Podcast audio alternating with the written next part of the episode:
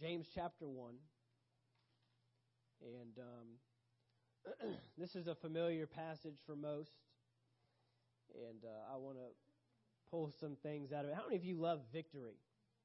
Anybody love victory? Anybody love winning?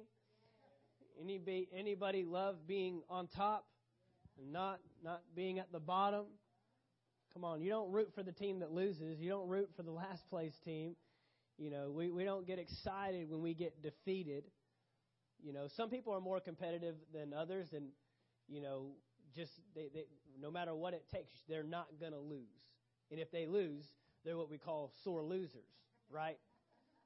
I don't know, we might have some sore losers in here, but in the kingdom we ought to be sore losers because there's only one answer, there's only one option in the kingdom of God, that's winning. That's victory. Our God has already called us to overcome. But how many of you know that, uh, you know, victory, we usually think of victory as an end result. We usually think of victory as the last thing, like when the last, you know, second ticks off the clock, uh, you know, when the, the last out is made in baseball because there is no clock. Uh, you know, when, when we, we, we always see victory as the end of something. But I want to talk to you tonight about victory in the midst of it. How how can you act like a winner when maybe you feel like you're losing? Right? Uh, because, you know, if, if we believe God's word and he's caused us to triumph, amen, and he's called us to be more than conquerors, more than overcomers, uh, you know, then, you know, there, there, there's really nothing that can keep us from winning. But yet, you know, sometimes we are in the midst, you know, some people say, you know, I might lose a battle, but I'll win the war. But, you know, even in the midst of that, we, we have to be people that keep our head up and call ourselves winners regardless of what we see. Okay? And so victory in the kingdom of God is not moved by natural circumstances. Okay? That's the first thing you got to understand. Victory in the kingdom is... is not determined by what your life currently projects. Okay? And so, you know, this passage here in James chapter one, um, I believe, speaks to that. James chapter one and verse one says this, James, a bondservant of God and of the Lord Jesus Christ, to the twelve tribes which are scattered abroad. Now, they're scattered for a reason here. They're scattered because of persecution. James is talking to a group of believers that are enduring some persecution right now. He, he's talking to a group of believers uh, that uh, don't necessarily feel like overcomers at this point. There, there's persecution coming down hard from uh, the natural government. And, and we may not be seeing this so much in, in the United States, but it's already taking place on the other side of the globe. And there's persecution coming down for religious beliefs and and and and. what you attain to religiously. And uh, so that's what these believers are going through. And so he says here to the twelve tribes that are scattered abroad, but look what he says in verse two. My brethren, count it all joy. Everybody say all. All, all joy. That means yeah, there's nothing that you can count not joy, right? There's, there's nothing you can count sad. He doesn't say count some of it joy. He doesn't say count ninety percent of it joy. He says count it all joy. Look at this. When you fall into various trials. Now, we do a great job of counting it all joy when we get out of various trials. But he says, count it all joy when you fall into. Because your joy is not determined by your natural circumstance. That's the number one thing we can pull out of here, is that our joy comes from somewhere else. See, if your joy is, is fixated upon uh, natural results and what's in the bank and is everything paid on time and, and how the marriage is today and are your children acting properly and do we have the best job and do we have that position we've been longing for, you know, uh, are, is everything in the natural surrounding my life determining my joy or not? And he says here, count it all joy when you fall into, not when you get out. So we've got to get into the trial with joy. We've got to get into the trial with joy. That also tells me this. If, if my natural circumstance doesn't determine my joy, then my natural circumstance can't steal my joy. I mean, he cannot make this statement if my joy can fluctuate with my current situation. Well, we don't have any roller coaster Christians, right? We, it, when he's talking about staying at joy. Joy, no matter what's going on. When you fall into, that means the trial doesn't have to rob you of your joy. We can remain joyful. We can remain joyful. I probably should have told you this before. Some of my, uh, you know, really good note takers in here are going to get mad at me. But I'm about to give you five steps for seeing victory. Okay, let me just go ahead and give you my headline. Five steps for receiving victory. Five steps. So number one is remain joyful, no matter what. Go into the trial with joy. Get out of the trial with joy. Uh, while you're in the midst of the trial, stay with joy. You just got to be joyful. You just got to be joyful. Uh, Paul put it this way. He said, rejoice in the Lord always and again. He's reminding you, by the way, if you already forgot, stay in joy. Rejoice. Rejoice in the Lord always. And again, I say rejoice. I mean, David repeatedly uh, talked about it in Psalms, talking about my soul is rejoicing. I will rejoice in the Lord. Let every breath, uh, let everything that has breath praise the Lord. Give joy. You've just got to remain joyful no matter what. If you're going to see victory, you've got to remain joyful. When we lose joy, we lose victory. When we lose joy, we lose victory. See, joy in the kingdom is not an emotion. It's not an emotion. Joy in the kingdom is a position. It's not an emotion. Because my emotions can fluctuate, right? My emotions can go up, my emotions can go down. But joy is a position. And if I remain in joy, I'm positioned for victory. The victory is in the joy. When I'm sick, I'm in joy. When I'm when I'm feeling one hundred percent, I'm in joy. When there's nothing in the account, I'm in joy. When everything's in the account, I'm in joy. And, and, and so I'm in joy. I'm in position to receive the answer. He says to be joyful, count it all joy when you fall into various trials, knowing that the testing of your faith produces patience. Now, see, most of us want that to say, the testing of your faith produces blessing.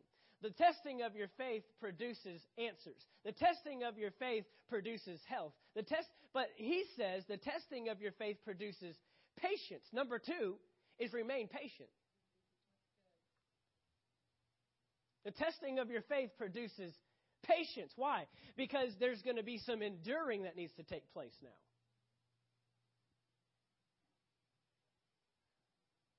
If you ask my son what patience means, he, he has the answer. Patience is waiting with a good attitude, right?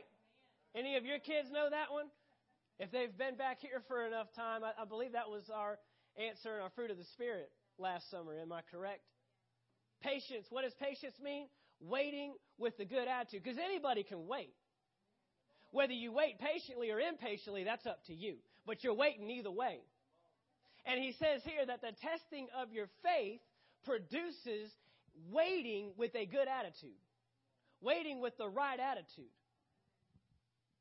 See, when we become impatient, so we, we want the microwave God. We want the God that's going to answer us now. We want the God that's going to give us the answer now. Uh, you know, this thing's due tomorrow. And so we, we, we put a timeline on God. And God's timeline's way different than our timeline. And so all he's asking us to do is, the, is uh, the, the testing of your faith. Allow that to produce some patience in you. Patience. Patience. Don't become impatient. Don't. And here's another thing that happens when you become impatient. Anybody, you, you've heard me use the whole, uh, you know, analogy of waiting in line at the grocery store, and you know you're in a hurry and you get stuck behind the elderly person that either wants to write the check when you know who's writing checks these days, or wants to pick out every you know the change down to the last cent, and you're thinking, come on, man, you know some of us got some places to be right now, right? But have you ever been that person that got out of the line thinking you could get in a quicker line, and you just set yourself back even more? Anybody anybody want to admit to that, being that person? Yep. Because here's what impatience does to you. You try to force things to happen rather than just letting God take care of it. When we become impatient, we start taking things into our own hands. Abraham. He wanted to take things into his own hands, right? twenty-five years, that's a long time to wait on the promise that you're going to be the father of many nations. And God's working some things. And so Abraham, you know, uh, you know, back in Genesis chapter twelve and Genesis chapter fifteen, when God gave those commands, he never specifically said, and Sarah will be the one to give the child. And so Abraham's starting to do some thinking for God. Anybody ever try to do some thinking for God? God needs a little help. I know he's promised, but let me see what I can do to push him in the right direction. But no, the testing of our faith, see, the testing of Abraham's faith was producing patience. Patience. We've got to remain patient. I've got to back up to Acts chapter five. Keep your finger in James chapter one, because we're not done.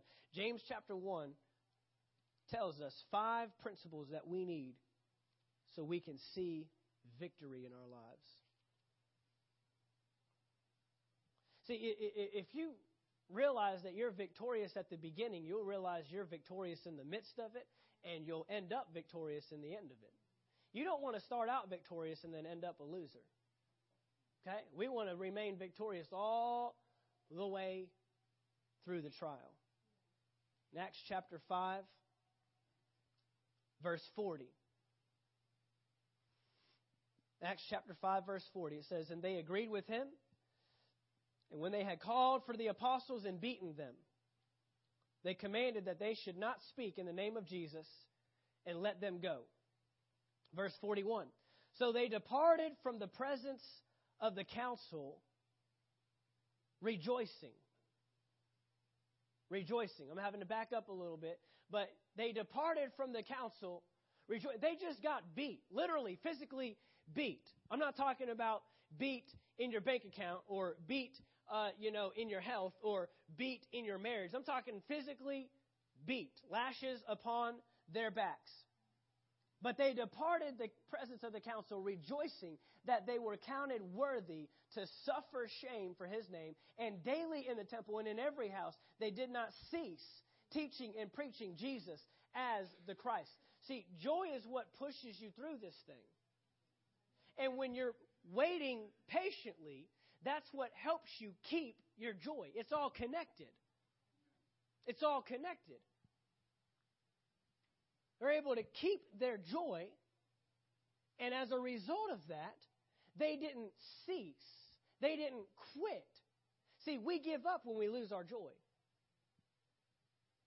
We give up when we lose our joy. Joy is our perspective. Joy is what tells us, even though it's like this right now, it's not going to be this way forever. It's not. It doesn't have to end up this way. And so now, that pushes me. I'm seeing the testing of my faith, but that's just producing patience. That's just producing patience. So go back over to James chapter one. James chapter one. My brethren, count it all joy when you fall into various trials, knowing that the testing of your faith produces patience. But let patience have its perfect work, that you may be perfect and complete, lacking nothing. Look at verse five. If any of you lacks wisdom, let him ask of God, who gives to all liberally and without reproach, and it will be given to him. Number three is ask God. Ask God. Now, you may be saying, well, yeah, of course we got to ask God. But here's what I, here's what I really want to harp on. Here's what I want to count on. Ask God first, not last. See, we get real good about asking God when we have expensed all of our resources. We've tried it our way. We've done all our different things. And now, okay, God, nothing's working out. So what do you got for me? I need some wisdom. And we need to ask God first. Make him the priority. Be proactive, not reactive. Let's go ahead and get into this thing and say, God, I want to know your way of doing this. I want to see your way through this thing. I want to know what your answer. And wisdom. Asking God for wisdom. Asking God for the ability to make the right choice at the right time. Wisdom is necessary. Wisdom is, is important. God doesn't want us going through this thing ignorant. He doesn't want us going through this thing guessing. He wants us going through this thing with wisdom, his wisdom. And he says, just ask of me and I'll give to you liberally, freely. And thank God that we're not asking him for something that he can't give us. We're asking him for wisdom, and he says, and I'll give it to you. He's got it. He wants to give it to you. So we've got to ask God. But ask God first, not last. Next one that I want to look at, number four. Let him ask of God who gives to all liberally and without reproach, and it will be given to him. Verse six. But let him ask, there's a certain way to ask now, in faith, with no doubting. Isn't that interesting that he had to add with no doubting? Because how many of us ask in faith with doubting? Because we're asking with our mouths, but we're, be- we're believing something different with our hearts. What's he saying there? Get your heart and your mouth to line up. He's, he's, he's making a point here. Let him ask in faith with no doubting. For he who doubts is like a wave of the sea, driven and tossed by the wind. You know, Jesus had something to say about faith and doubt over in Mark chapter eleven. Mark chapter eleven.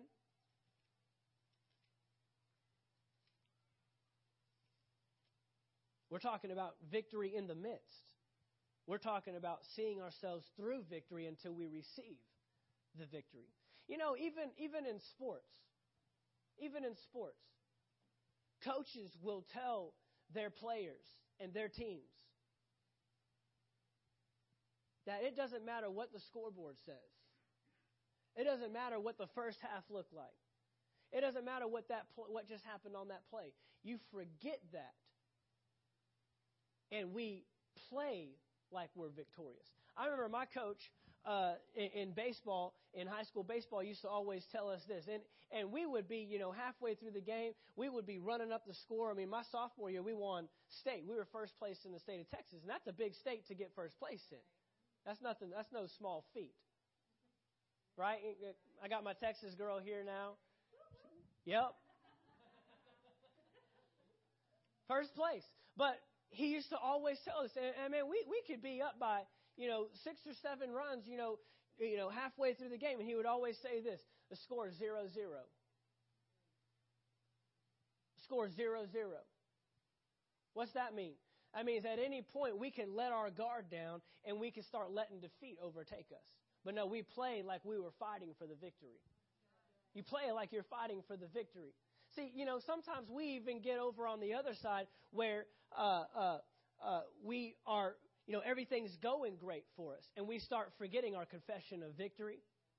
We start forgetting how to act victorious and live victorious and be victorious. No, we, this is something we've got to remain constant in, consistent in, that I'm going to operate and think and talk like a victorious person. I'm not going to let that guard down. Mark chapter eleven, verse twenty-two, Jesus says this: So Jesus answered and said to them, have faith in God. For assuredly I say to you, whoever says to this mountain, says to this mountain, be removed and be cast into the sea, and watch this, and does not doubt in his heart. Again, what's being reiterated here? Get your mouth and your heart connected. Get your talking and your believing connected. You got to talk what you believe, and you got to believe what you talk. You know, I, I grew up in a generation that was real big on confession, confession, confession. And we talked about that. And this was a verse that we confessed all the time. I'm speaking to my mountain. I'm speaking to my mountain. Well, do you believe what you're saying about your mountain?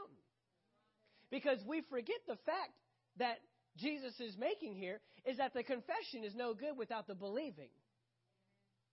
What's in my, what's in my mouth needs to be a product of what's in my heart.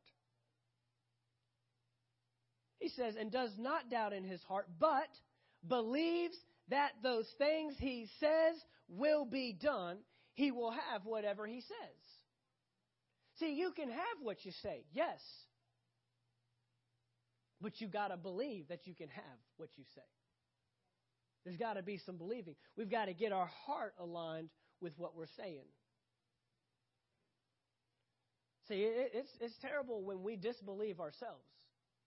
It's terrible when we're confessing something and we haven't quite got our belief hooked up to that. And your belief system is what will see you through to victory. Your belief system is what will see you through to victory. You know, these coaches at halftime, they get in there and their team, their team may be down, and it doesn't matter. You know why? Because everybody's seen a good comeback, and everybody loves a good comeback. And it, it doesn't matter. A good coach will go in there, and they will make their team believe that they can win the game. They will make their team believe it. They will get it so deep down in here that their actions on the field will start to produce and will start to reflect what they believe in their heart. You know, they're they're down by three touchdowns. Why are they playing so hard? Why don't they just give up? That's what, you know, people that are watching think. But on that, for them, they don't see themselves as losers. They they see themselves as victorious. They've had too many people. They've had too many coaches getting in their face and saying, "You can do this. We can overcome this. We can come through. We can beat this thing."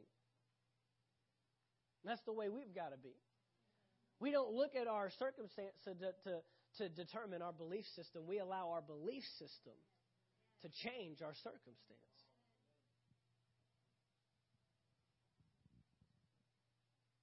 So we got to remain faithful, not faithless.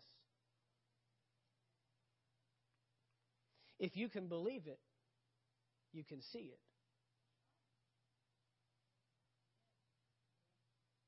You know, Brother Hagin used to always say, uh, see with the eyes of your heart. See with the eyes of your heart. What's that mean? Don't see with your natural eyes, but see with your with the eyes of your heart that believes a different outcome than what you're currently seeing naturally. Most people get defeated and get talked out of their vision and out of the answer that God has for them because they're only looking at what is currently going on, not what they want to see. Now, we, we've ministered on it many times. We've ministered on it many times. That there's an answer, there's a vision that God has for you. And that's where faith comes in. Because the vision never looks like what it currently is. And Hebrews eleven six tells us, without faith, it is impossible. Impossible. There is, there, there is no possibility you're going to please God without operating in faith. If we only live like the way it is, is the way it's going to be, there's no pleasing God in that. It's impossible. But what is possible for a man, what is possible for a believer that will start to see with the eyes of his heart, that will start to believe something contrary than what he sees, and you'll begin to see. You'll begin to see with your natural eyes what your heart sees. You know, Paul talked about it. He says uh, uh, uh, over in, I believe it's Second Corinthians, um, he says, do not look at the things which are seen, but at the things which are unseen. And we've defined this before, that, that those words, do not look, doesn't mean ignore. It means do not gaze upon. Do not fix your eyes upon. See, some of us don't get our eyes off of the situation long enough to see what the Word says about it. Some of us only look at what is currently going on, and we never take an opportunity to get our eyes off of that and see what God's Word says about it. And so our belief system, it, it never allows itself to align with God's Word because we're only looking at what is currently going on. You've got to be able, you've got to learn to see with a different set of eyes. And number five, he finishes out there in James chapter one. Let me get back over there. James chapter one, verse six said, "But let him ask in faith with no doubting, for he who doubts is like a wave of the sea, driven and tossed by the wind." Verse seven, he defines this. "For let not that man suppose that he will receive anything from the Lord. He is a double-minded man, unstable in all his ways." Number five is keep your mind stayed on victory. Keep your mind stayed on victory. Let not that man suppose that he will receive anything from the Lord. See, the staying is where the battle comes in. You know, over in Ephesians, Paul says, "And when you've done all to stand, stand." Some translations even use the word withstand. And that means to hold your ground. That means to hold your ground. That means somebody's trying to get you off of it, and you've got to remain fixed upon it. And we know the battlefield is in the mind. If the devil can defeat you in your mind, he can defeat you in your life. I love what Pastor Darrell said when he was here. He says, uh, you can't defeat your problem until you defeat your mind. If you want to defeat the problems in your life, you've got to defeat your thinking. You've got to change your thinking. That's the number one message that Jesus came preaching when he came uh, to demonstrate and reveal the kingdom of God to man. He said, repent. Repent. Because the thing that's going to keep you from seeing and exercising and operating in the kingdom of God, seeing and entering, as he told Nicodemus, he said the thing that's going to get you out of that is your mind. You see the kingdom with your mind. You enter the kingdom. You operate in the kingdom with your mind, with our thinking. And so Paul is saying here that if we say one thing with our mouth and believe one thing in our heart, we're a double-minded man, unstable in all our ways, tossed to and fro. And he just clearly says, let not that man suppose that he'll receive anything from the Lord. Isaiah chapter twenty-six, verse three.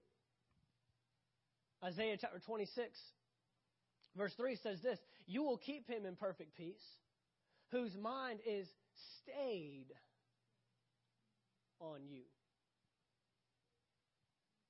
See, when your mind wanders, your blessing wanders. When your mind wanders, your answer wanders. We, we begin to get further away from the answer, from the victory that we're believing God for. And Paul says right here, if we can keep our mind stayed, if we can stick to what the Word says, It's a, it's a mind game, guys. You know, going back to sports again, you know, a, a, a lot of these, you, we, we don't hear it because we're watching, you know, television and seeing all these games. But if you could be down there on the field and you could hear everything that's going on, these guys are chattering back at each other. These guys are talking. Why? They're trying to get in each other's head.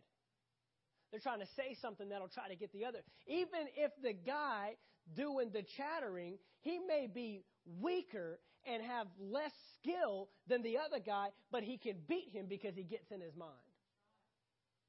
Happens all the time. It happens all the time. Because if you can get defeated in your mind, you'll be defeated in your life. And the enemy knows that.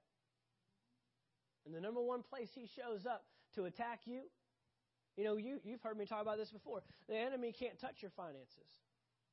The enemy can't touch your body. He can't touch your marriage. He can't touch your home. But if he gets in your mind, He'll make you think differently about your finances than you ought to. He'll make you think differently about your marriage than you ought to. He'll make you think differently about your job than you ought to. He'll make you think differently about favor than you ought to. He'll make you think differently about peace than you ought to. And when you think differently, then your body begins to, your life begins to align itself with that. That's why Paul said in Romans chapter twelve that if you want to transform your life, you got to renew your mind. The renewing of our mind will transform our living. Our day-to-day operation changes when we think in alignment with God's Word. If you want to see victory in your life, you have to think it. You have to constantly keep it in your mind. And, and, and, and there's so many things that will try to come against that thought process. There's so many things that will try to come against how you think about victory and how you think about this or how you think about that. If you think defeat, if you think defeat, you will see defeat. If you think defeat, you'll see defeat. Paul put it this way. He said, cast down, right? Cast down every thought, every imagination that exalts itself, raises itself up. And he says to bring it into the obedience of Christ. Guys, that's our job. We got to take thoughts captive. We cast down every argument. We cast down every thought that tries to come up and, and argue with what God's Word says. And sometimes it's so bad you can literally feel or see the argument taking place. It's, it's, it's, it's the Word side versus your circumstance. We've got to cast down those thoughts that don't align themselves. And, and Paul said this over in Philippians. He said, whatever is pure, whatever is true, whatever is noble, whatever is a good report, think on these things. Think on these things. Because how I think determines how I live. How I think determines the result that I get when I'm in the midst. And when you're in the midst of it and you're, you're trying to remain in a victorious posture, in a victorious position, because, see, see, victory is not determined in our lives by what we're currently going through. That's why us as believers, it may look like we're losing, but we're always winning. We're victorious. In my mind, I'm victorious. And the world has a word for that. They call it crazy. They call it crazy, but that's all right. How can you, how can you act that way when your bank account looks like this? Hey, I'm victorious. I've got the answer. My God's called me to be more than an overcomer. Well, how can you talk that way? You're, you're, you got these symptoms in your body. Well, I'm victorious. I, I've already got healing. It's already been purchased for me. It's, the, the sacrifice has already been made. The stripes have been laid on his back. I've already received my healing. Justin Planis likes to put it this way. He says, before I was sick, I was healed. It's, it's things like that that you get a hold of that see you through to the victory that God's promised you. Amen? Number one, remain joyful no matter the circumstance. Number two, don't become impatient. Number three, ask God and ask God first. Number four, remain faithful, not faithless. And number five, keep your mind stayed on the victory. When you've done all to stand, don't sit. Right? When you've done all to stand, isn't that a terrible position to be in? We've done all to stand. We've put all, all this effort forth to see the answer, to see the victory that we're believing God for. And then at the last second, we cave.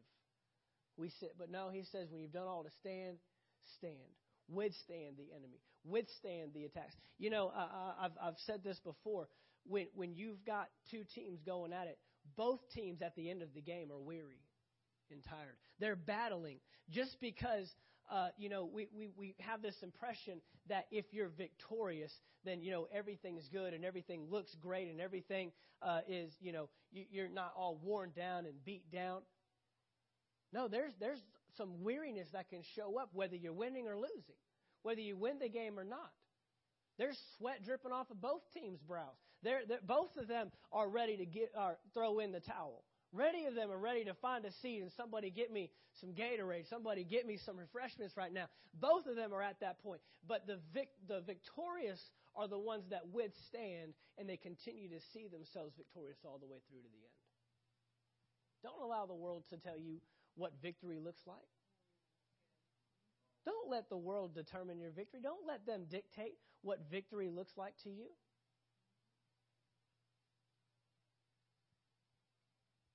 Your God determines victory. And He's already provided the victory. I'm not preaching to, I'm not telling you how to gain victory. I'm telling you how to stay victorious. And that's the difference between us and, and, and many churches. Many churches will talk to you like you're trying to obtain something that God is dangling out, hoping that, you know, you'll have enough faith to get it. No, this is something you've already got. We have to convince ourselves that we have it. And you know, on top of that, the devil knows what you got. He knows you're victorious. He knows he's lost.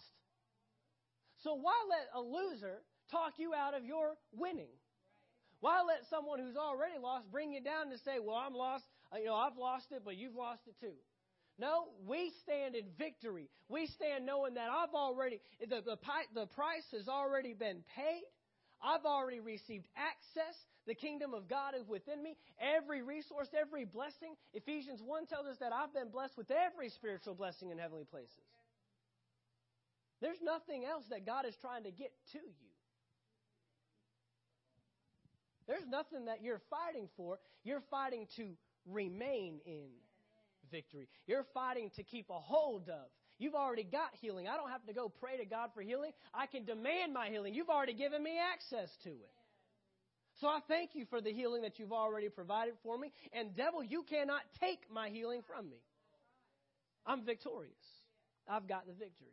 Amen? Well, Father, we thank you tonight. We thank you for this word. We thank you that you have already obtained all the victory for us. You whipped and stripped the devil of all power that he had. You made an open spectacle. Humiliated him. And Father, we thank you that because of that, we can rejoice and we can dwell in and we can live in the victory that is already ours. So, Father, we dwell on this. We keep our minds on this. We remain joyful. We remain in joy. We don't get down. We don't get sad. We don't let, let our emotions get the best of us. But we remain uh, joyful because we know the victory has already been obtained. Father, I thank you that we remain patient to see the outcome that you've promised us. We remain patient. We don't become impatient. We don't try to do things for you. We don't try to, to get out ahead of what you've called us to do, but we stay right in the middle of the will of God. We stay right in the middle of where you've called us to be so we can see that victory come to pass. Father, we come to you first. We ask of you knowing that you've got all the wisdom we need. You've got all the answers that we need. And Father, rather than you being a last resort, we make you the first priority. And Father, we remain faithful in you. Remain faithful to believe you at your word. We keep our faith and we speak faith without doubting in our heart. We speak what we believe and we believe what we speak. And Father, lastly, I thank you that we keep our minds stayed on the victory that you've promised us. We do not allow our minds to go to the right or to the left. We don't allow ourselves to get off. All distraction has to cease. We, we don't allow ourselves to become unfocused on the answer that you've placed in front of us. And we stand our ground. We thank you for victory. We thank you for victory. We thank you for answers. We thank you for answers when it seems like all we have is questions. We thank you for victory when it seems like we're just getting beat down. We thank you that we are on top. We thank you that you have called us to be victorious believers in the kingdom of God. And we stand on that tonight in the name of Jesus. Amen. Amen. Hallelujah. Do you believe that with me tonight? Hallelujah. We want to take up our tithe and offering at this point. Our ushers are beginning to move. Now, if you need an offering envelope, please raise your hand high. Touch the sky. Amen. We appreciate your giving and your service and participation in the kingdom. I sow in financially. Amen. What an awesome opportunity we have to sow financially. You know, it, you think about it this way. God didn't have to ask you for money, but then you wouldn't have the opportunity to invest. You know, when, when, when, you, when we, we, we've talked about this before, there's a difference between investors and spenders. And investors will look for things to put their money in. They will actually go around trying to find things that are worth putting their money